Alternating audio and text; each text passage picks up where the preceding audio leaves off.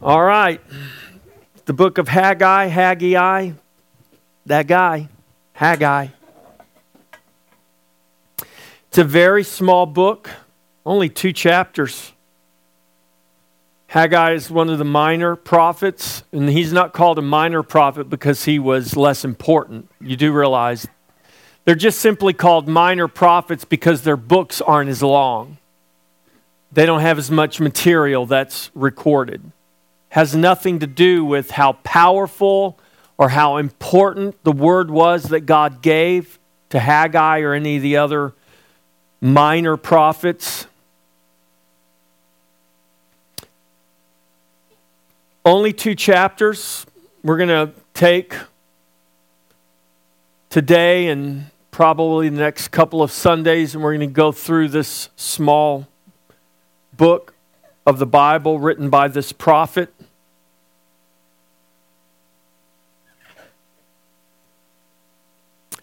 Before I read my text, which is going to be the first 11 verses of Haggai chapter 1, I want to read the quote again that I used last week in my message. It's the quote from Peter Leithart on the mission of the church. We talked about the politics of the church last week, and our lesson today is related because we're talking about the mission of the church. Specifically, today, we're talking about knowing the time. Knowing the time. So here's the quote from last week on the mission of the church by Peter Leithart. The church's mission is the politics of Christians. It is not some kind of private, purely spiritual mission to which we add political activity. The church's mission is the carrying out, listen, church, it's the carrying out of the kingship of Christ, confronting the powers and principalities of the world. This is our politics. The church is our family. The church is our city. The church is our nation. The church's mission is our politics. This is what we're to be about the mission of the church. And the mission of the church didn't begin with us, certainly. It didn't begin 2,000 years ago when God poured out His Spirit on the day of Pentecost. The mission of the church began when God said, Let there be light. It actually began before then because the Bible says that God chose you in Him before the foundation of the world. It says that Jesus Christ is the Lamb of God slain before the foundation of the world. So before there was a world, in the mind of God, there was the church. Before you were, God knew you and chose you in Him before He created the world. That's what the scripture says. That's not what I say. That's the Bible. And you don't have to like what the Bible says, you don't have to believe what the Bible says. But what it says is true, and we might as well reconcile ourselves to that truth and live according to it.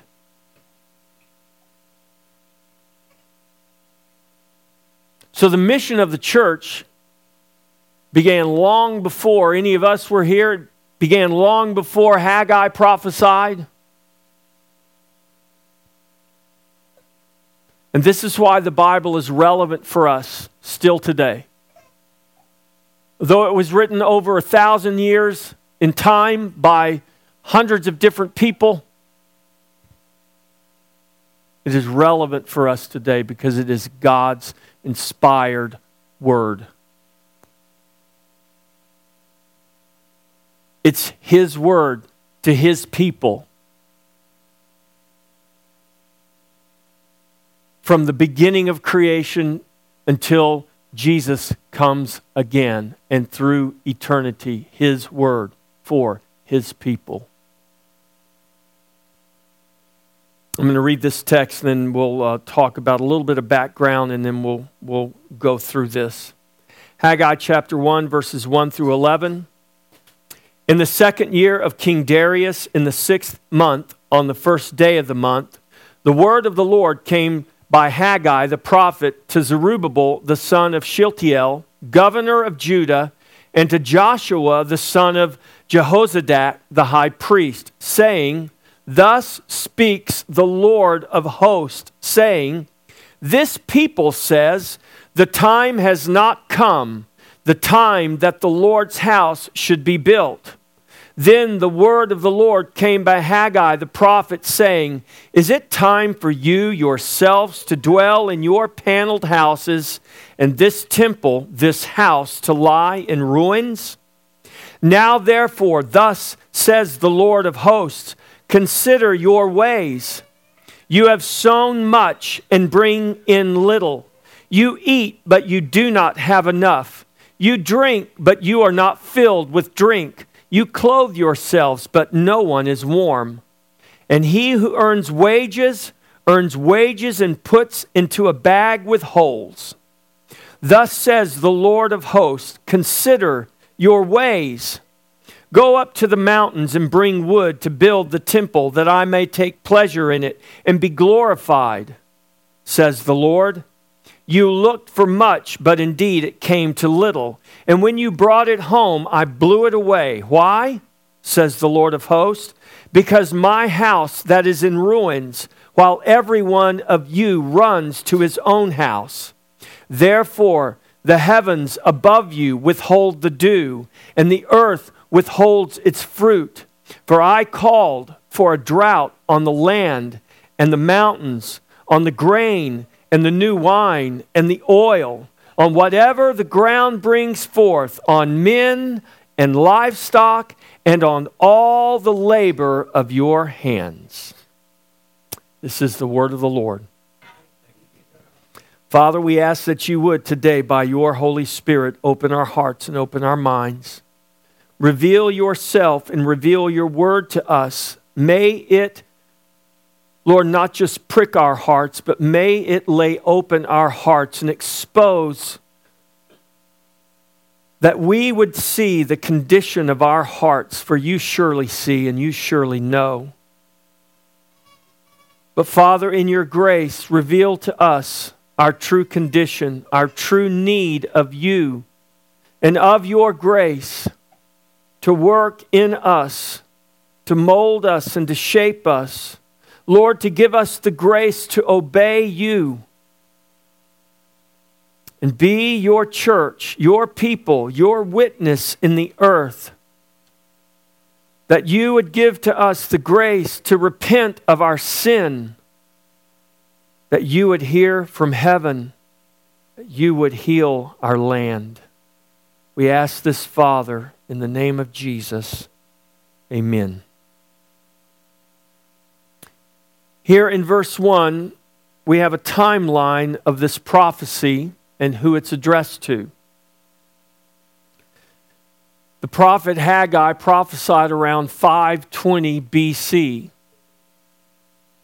If you know your history, you know that the Babylonians invaded Jerusalem the first time around 606 BC. 20 years later, they came again because Judah would not obey the Lord. It wasn't that Judah wouldn't obey the Babylonians, it was because Judah would not obey the Lord. And the prophets, Jeremiah and Ezekiel, the prophets warned Judah and said, If you don't obey God, God will send the Babylonians back and utterly destroy you, this city, this temple, and carry away this people. Guess what happened? They did not obey the Lord. They did not heed the word of the Lord. And 20 years later, God sent the Babylonians again, and they utterly destroyed the city, the temple, carried away the people. But at the end of that 70 year captivity, as God promised, God sent his people back to the land.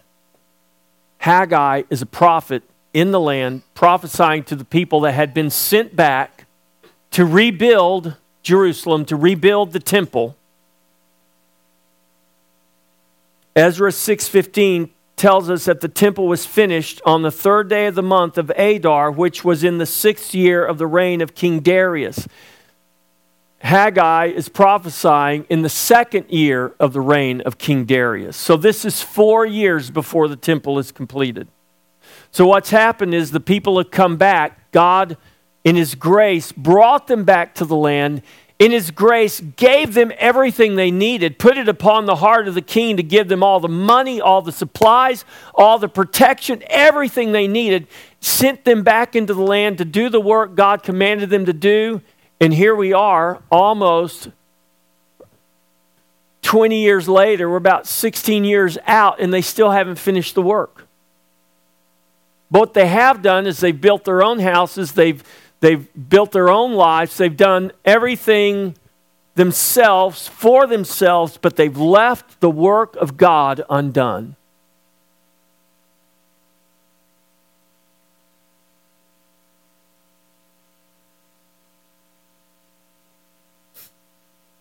So the house of the Lord is unfinished. The people have become distracted from the work of rebuilding the temple and have been engaged in building their own houses and doing their own things. And because they have neglected the work they were commanded to do, God has inflicted the people with hardship and suffering. That's, that's what he said. You're suffering because you have neglected, you have failed to obey me. Now, we're really good about blaming the devil for all kinds of things, and we're really poor at understanding that the majority of our problems don't belong to the devil, they belong to us. Today in our nation, we are all about pointing to politicians and political parties, and liberals or conservatives, and radicals, and whatever else. But what we're not good at is looking in the mirror and saying, you know what, the problem is not out there, the problem is in here. The problem's in my own heart. The problem's in my heart. The problem's in your heart.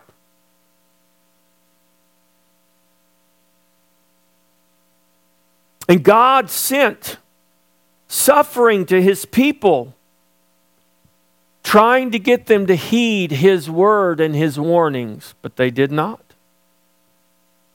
Now, you would think after all that that people had experienced with the devastation and destruction and utter, the utter destruction that was brought by the Babylonians 70 years prior, you would think they would have been Johnny on the spot to obey God and to do whatever God had told them to do. But once again, they're not. Now, God, after sending suffering, drought, limiting their ability to even sustain themselves, God sends his prophet to warn and to encourage his people back to devoted obedience, not begrudging obedience, not unwilling obedience, but to devoted obedience because they love him because they realize how much God loves them. This is what God wants.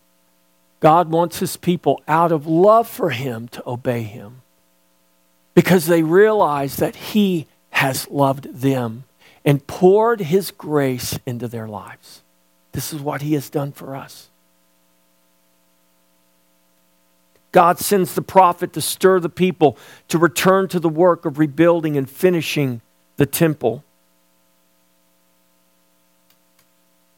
Verse 2 Thus speaks the Lord of hosts, saying, This people says. Now, that's something I think we should make note of. God is sending the prophet. The prophet's talking to the governor and the high priests, Zerubbabel and Joshua. And God says to the prophet, This people says. Don't ever think that God doesn't hear what we say. God hears what we say, God knows what we say. He knows it before we speak it out of our mouth. He hears us say it in our heart and in our mind. He knows what we're saying. This people says the time is not come, the time that the Lord's house should be built. This people did not know the time. I think it's fair to say that if we look across the landscape of the church today, in 2022 in America, I, I, think it would be safe to say the church does not know the time. Because I believe if the church actually did know the time, we would not see the things happening that we're seeing happen. We would not be living in the environment that we're living in right now in our nation. And we can point our fingers at all kinds of people and all kinds of institutions and all kinds of, of, of politics. But remember, the politics of the church is its mission. The mission of the church is the politics of Christians.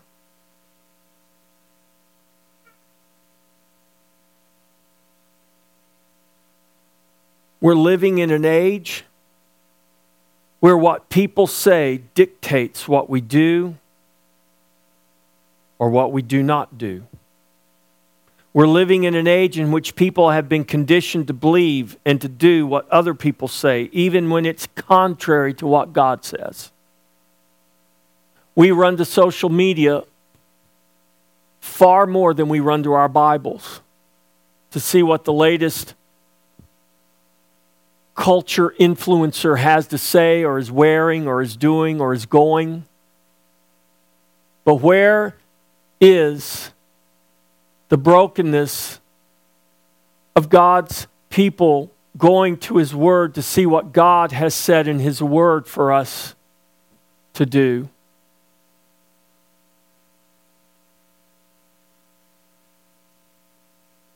Today, we're seeing the wholesale justification and adoption of behaviors and beliefs that are not only destructive to individuals and families, but to the entirety of our society. the lawlessness, the death, the destruction, the chaos, the disruptions of our world, of our lives, is not an accident.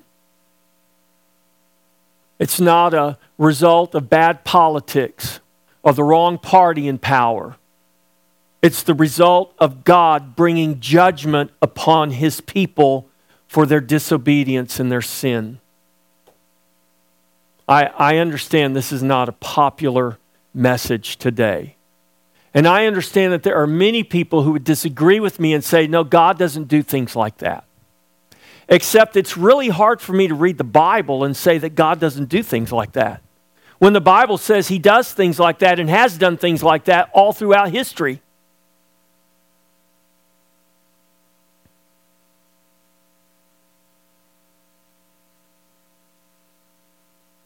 This is not happening for reasons that are righteous or just, but because the crowd or the mob, long now indoctrinated, has deemed it right. This is how people are making their decisions today. This is how people are joining alliances, pledging their allegiance to, to this movement or that movement. It's literally, people are literally be dri- are being driven by what, what the crowd is doing. We have pastors and church leaders who were once thought to be solid, who now seem to be following the winds of change and the desires of the people that have nothing to do with God. In many situations, people no longer think about why they are doing what it is they're doing. They simply react along with the crowd in doing so, they're carried along with the crowd.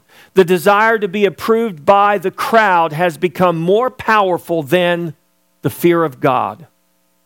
The fear of man is strong, but the fear of God has faded. There is a way that seems right to a man, the Bible says, but the end thereof is death. The crowd can lead you to hell, but only Jesus can save you from it. Follow Christ, not the crowd. This people says the time has not come, the time that the Lord's house should be built. People say a lot of things, and not all of them are right, and certainly not all of them are true. When we hear people saying things that tempt us to listen, we should be very careful. People say things we may be tempted to latch onto. The things people say, the group think, the group speech of our day can become a convenient excuse to follow our flesh into sin and disobedience.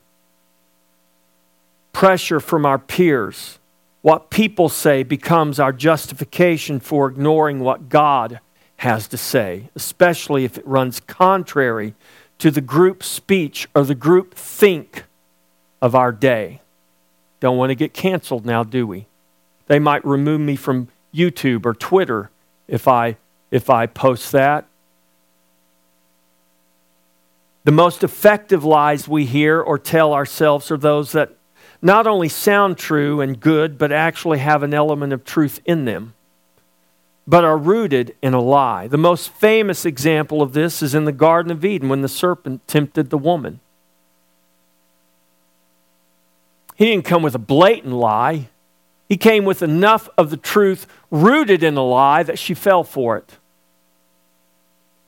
A present day example would be critical theory in the social justice movement. I mean, if someone came up to you and asked you if you are against justice, You'd say, No, I'm all for justice. If someone came up to you and said, Are you against the betterment of our society? You'd say, No, I, I'm all for our society becoming better. Then that must mean you, you're for social justice and critical theory. No, doesn't.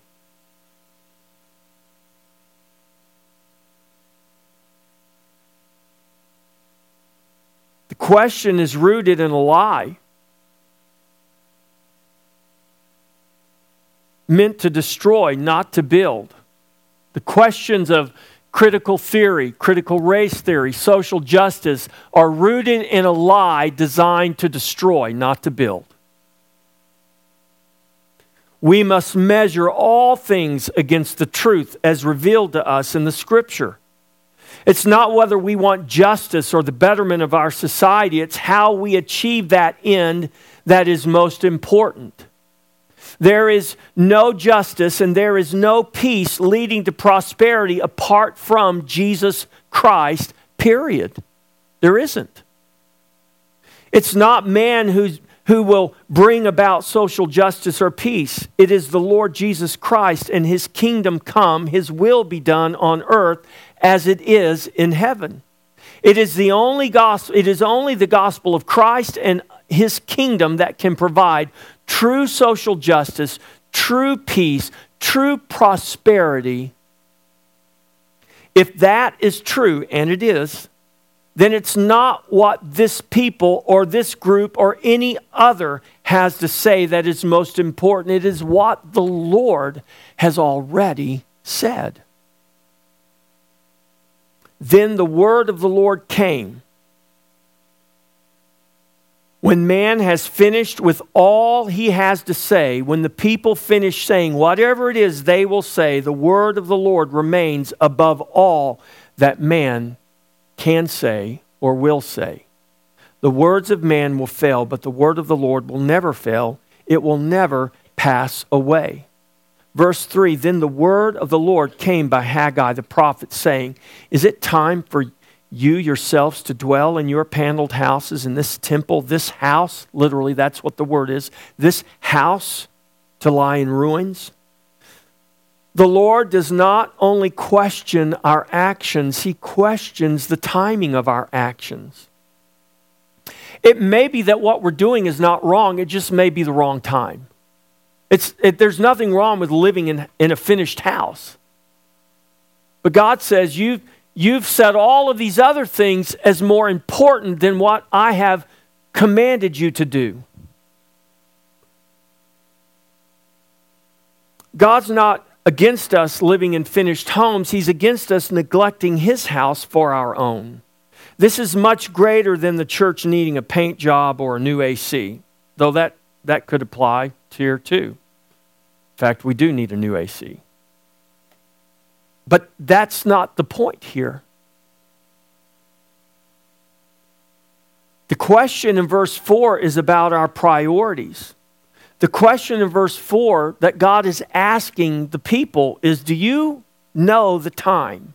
Do you understand the time? Nothing is to take priority over our obedience to the Lord. Does the mission of God take priority over our own personal mission? That's a question we need to ask ourselves. We all have personal dreams and goals, some more clearly delineated than others, but we have them. Those dreams and goals can be immediate in the moment or they can be years in the future. My dream could be getting to my easy chair or my bed to relax. It could be watching that movie or going to that restaurant. It could be a new car, a new home. There's nothing inherently wrong with any of those things until they take priority over the mission of Christ and of His church. Until our obedience to our own dreams and visions become our disobedience to God. That's when that, that's when that becomes a problem. The question asked of God's people in Haggai's day implied that their timing was off. It was past time to build God's house. To help them understand this, God sent his prophet. He had already sent drought and much hardship. This was not for their harm, but ultimately for their good. The Lord loves his people too much to allow them to remain comfortable in their homes, neglecting his house and his mission. That was true in Haggai's day, it's true in our day. We're experiencing the things we are experiencing right now in our nation because God loves us too much to leave us to ourselves. That might be hard for you to accept, but that's the truth. We're living a repeat of history right now. We can see and we can hear this by what this people today says. Think about it.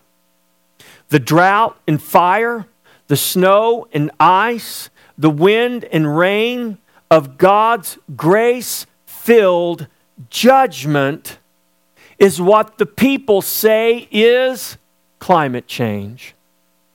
The gods of climate have replaced the God of creation. He is speaking, but we're not listening. And we know we're not listening. You just read the paper, watch the news, listen to the commentary and the opinion pieces, and the indoctrination, the conditioning is there constantly, constantly. Up, this hurricane's because of climate change. Up, this tornado's because of climate change. Up, this fire's because of climate change. Up, the, the, uh, the abundance of snow and ice and cold is because of climate change. Up, the polar poles are melting. The south pole's melting. The north pole's melting. Something's melting. It's all because of climate change. Have you noticed? Everything's because of climate change. Have you ever wondered? Just read the Old Testament. Everything God says is a judgment upon sin, upon sin for his people are the very things that we're suffering under in our nation right now drought, fire, wind, rain, snow, ice. It's, it's all there, hail. But we don't want to say, mm, maybe we should pay attention to God for a moment. Instead, we say, no, we need more carbon tax. We need less carbon footprint, more carbon tax, and more power for man so that he can force you to live in a certain way. And God will allow that authority to be forced upon us if we continue in our sin. He will. Today, men and women and boys and girls struggle to discern their own gender because in their sin, the truth of basic bio- biology is willfully suppressed and ignored.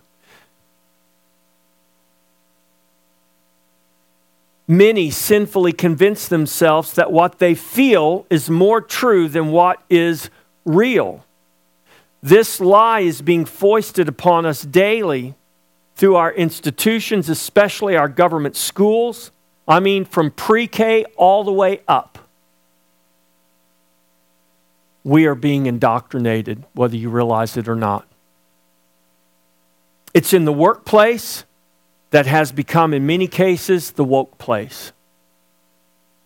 And if you don't want to abide, then you can leave. It's not an overt form of persecution, but it is persecution. And unfortunately, many people choose to compromise instead of take a stand for righteousness. What would we do? Well, we may have to trust God. That's what we might do. White or black is no longer based on the amount of melanin in a person's skin. Whiteness is considered a systemic attitude destroying our world that must be stamped out.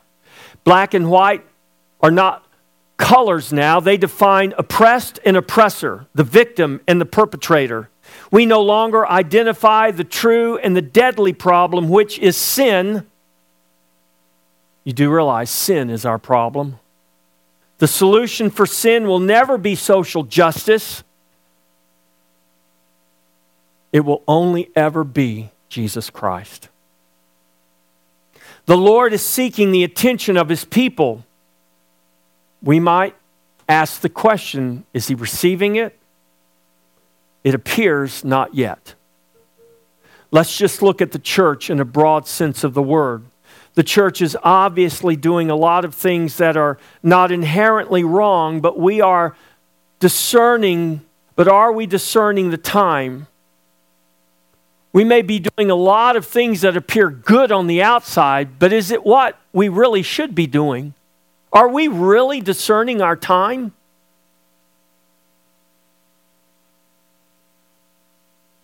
Perhaps we need to consider our ways. This is what the Lord of hosts commanded.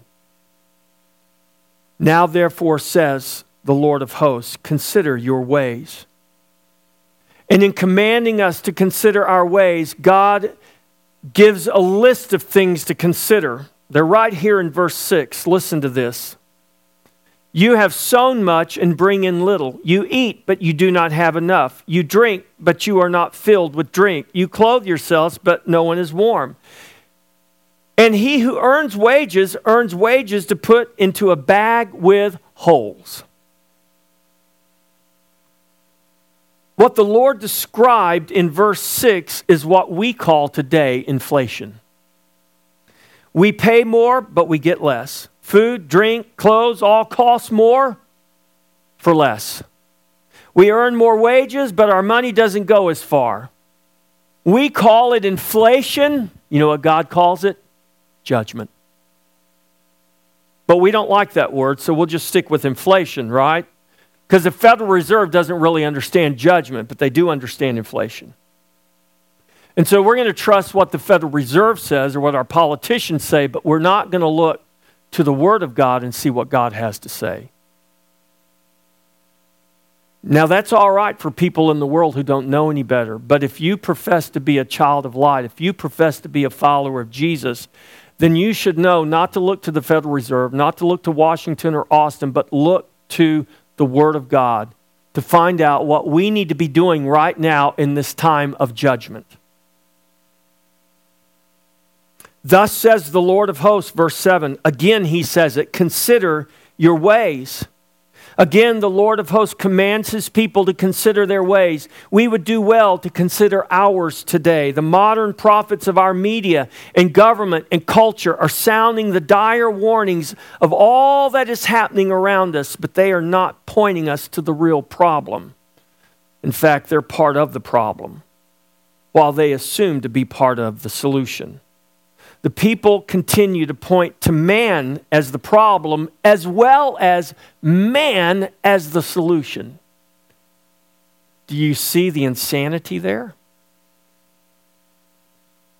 You're the problem, but yet you're also the solution.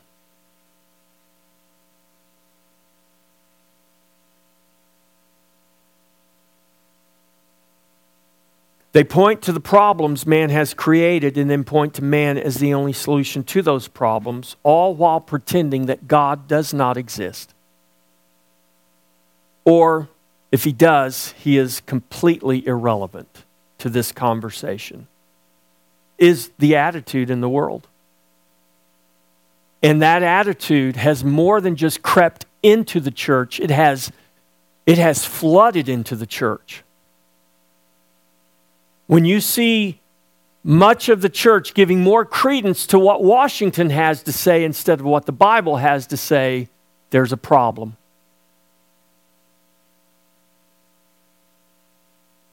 They do everything possible to not only distract us from the Creator, but to shame and to ridicule any who would look to Him as the hope and the solution to the real problem.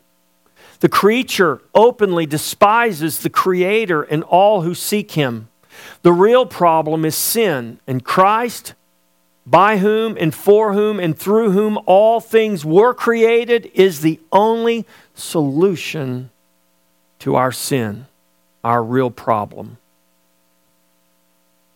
Verse 8 God says, Go up to the mountains and bring wood and build the temple that I may make, that I may take pleasure in it and be glorified, says the Lord.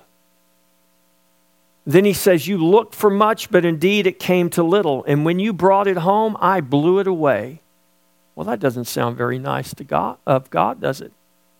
Why would God blow away the things that I brought home? Well, He tells us why right here. Why? God anticipates our question. Why would you do that, God? Well, I'll tell you because my house that is in ruins, because my house that is in ruins while everyone else of you, you runs to his own house. Because my house is in ruins, God says. Do you know what the house of God is today? It's not a building in Jerusalem. It's not a future building in Jerusalem.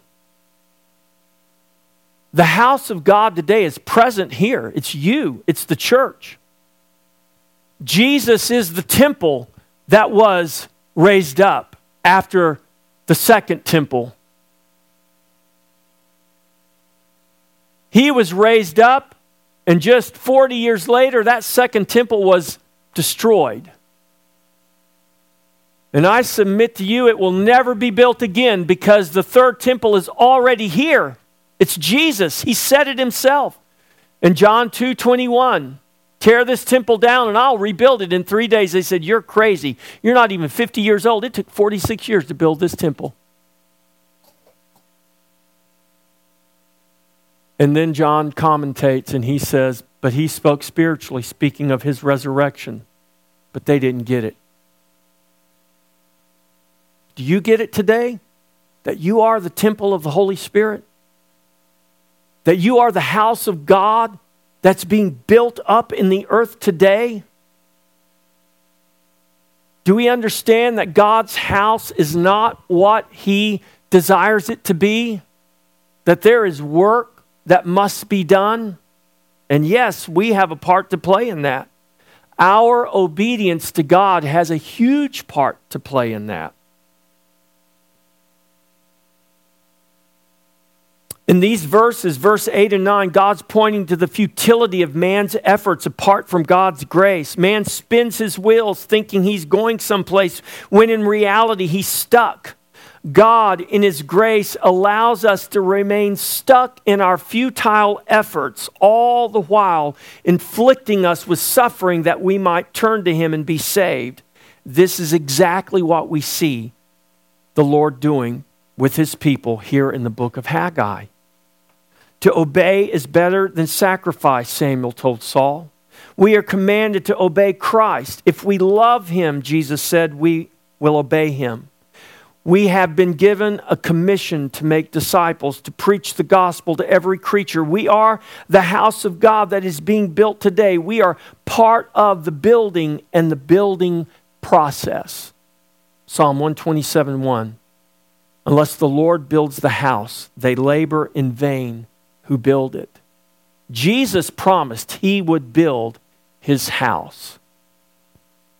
Our labor is not in vain when we are walking and working in faith, in obedience to the Lord's command for his church. In Christ, we are being built together for a dwelling place of God in the Spirit. This is what Paul writes in Ephesians chapter 2, verses 21 and 22 in whom the whole building being fitted together grows into a holy temple in the Lord. in whom you also are being built together for a dwelling place of God in the Spirit. That's what's happening. Today, you are being built together, a dwelling place of God in the Spirit. We're living stones being built up a spiritual house. This is what Peter tells us, 1 Peter chapter 2 verse 5. You also as living stones are being built up a spiritual house, a holy priesthood to offer up spiritual sacrifices acceptable to God through Jesus Christ. The process of building up can involve the process of breaking down. When God inflicted suffering upon his people, he was breaking down the hardness of their hearts so that he could build them up. Ecclesiastes 3. Verse 1 says, To everything there is a season, a time for every purpose under heaven. Verse 3 says, There is a time to break down and a time to build up what we accurately call the judgment of God is also the work of God breaking down so that he may build up. Verse 10 and 11 of Haggai, chapter 1. Therefore, this is God breaking down so that he may build up. Therefore, the heavens above you withhold the dew, and the earth withholds its fruit. For I called for a drought on the land and the mountains, on the grain and the new wine and the oil, on whatever the ground brings forth, on men and livestock, and on all the labor of your hands. Why would the Lord call for a drought? Why would he do this to his people? The answer because he loves them. That's why. Many people today find that hard to accept. Many would outright reject that. But here it is in the Word of God. The fact that God says, I called for a drought on man, on beast, on everything. No area was untouched by this drought that God called for. Why? Because the Lord loves his people. He refuses to leave them to themselves and to other wicked men. He will achieve his plan and his purpose even in the face of their disobedience. By his grace, he will bring about their obedience and their love. You do realize that you did not love God, and that's why he loved you. Oh, they love me so much, I think, I think I'll love them back. No. In fact, the Bible in Romans chapter 3 is very clear. No one seeks after God, no one is righteous. We have no desire for God until God pours His love into us.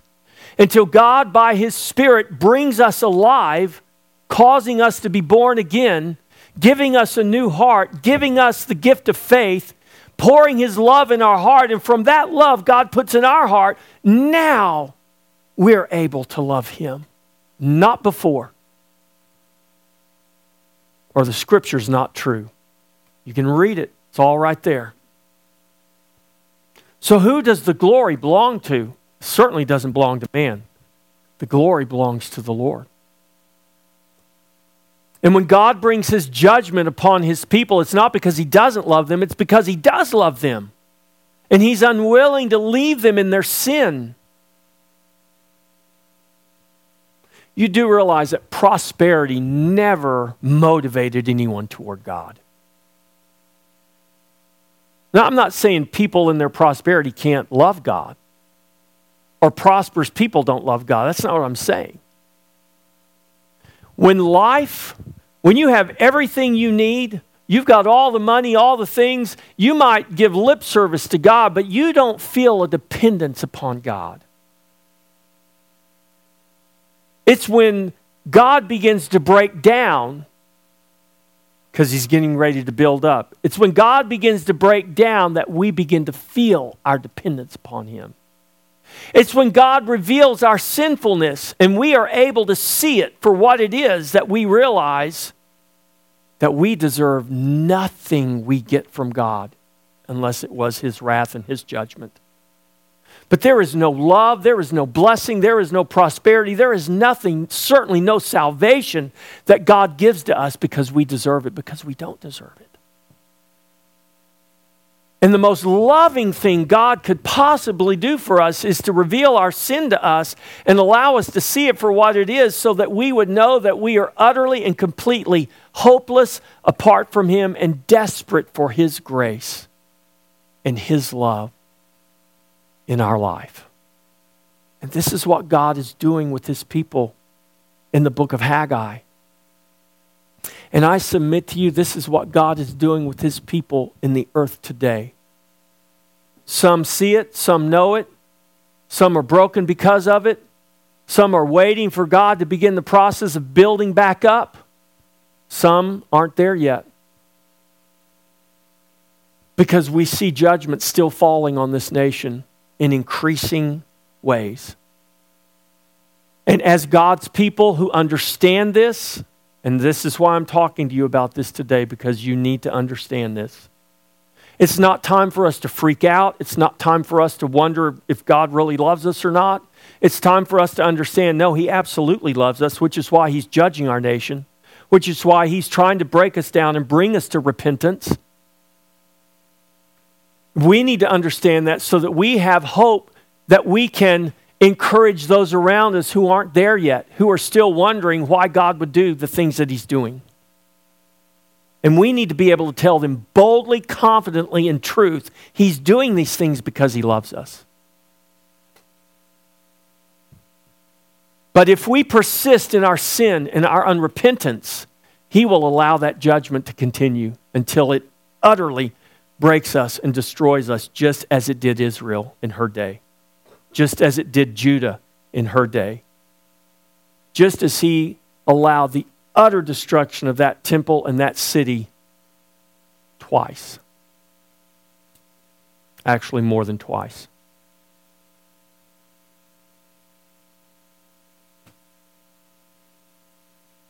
God will achieve his plan. He will achieve his purpose even in the face of our disobedience. By His grace, He will bring about the obedience and the love of His people. He will do that. This is God's promise to His people. This is God's promise, not to people past, but to you and I. It's God's promise to us today. This is good news, church. Good news isn't always easy. This is hard news, but it's good news. God's will shall be done on earth as it is in heaven. Question is, are we going to be part of that willingly or grudgingly? Are we going to surrender to God, submit to God, begin to live spirit filled lives, aka lives controlled by the Spirit of God? Meaning that we consider our ways, we think about what we're doing. Is it consistent with the Spirit of God? Is it consistent with who Jesus is? Is it consistent with His Word? And if we do that, Trust that God will work all of this chaos and all of this evil, all that mess that we see, that He'll work it all together for good for those who love Him and are the called according to His purpose. That's His promise to us. That's good news. We should believe that. We should rejoice in that because Jesus is Lord. He is. And we're His people. And we have nothing to fear. Nothing. Certainly not from man. So don't fear man. Don't fear the crowd. Don't fear the cancel culture. Fear God, though. Obey Him, honor Him, glorify Him in all that you do and all that you are. Amen. Let's get ready and come to the table. We'll uh, continue our journey through Haggai over the next uh, couple of Sundays. Do you count yourself a covenant member of God's people, a member of God's body? You trust in Jesus as your only hope, your only Savior, you're welcome to this table. If you're uncertain, then in your heart right now, cry out to Him.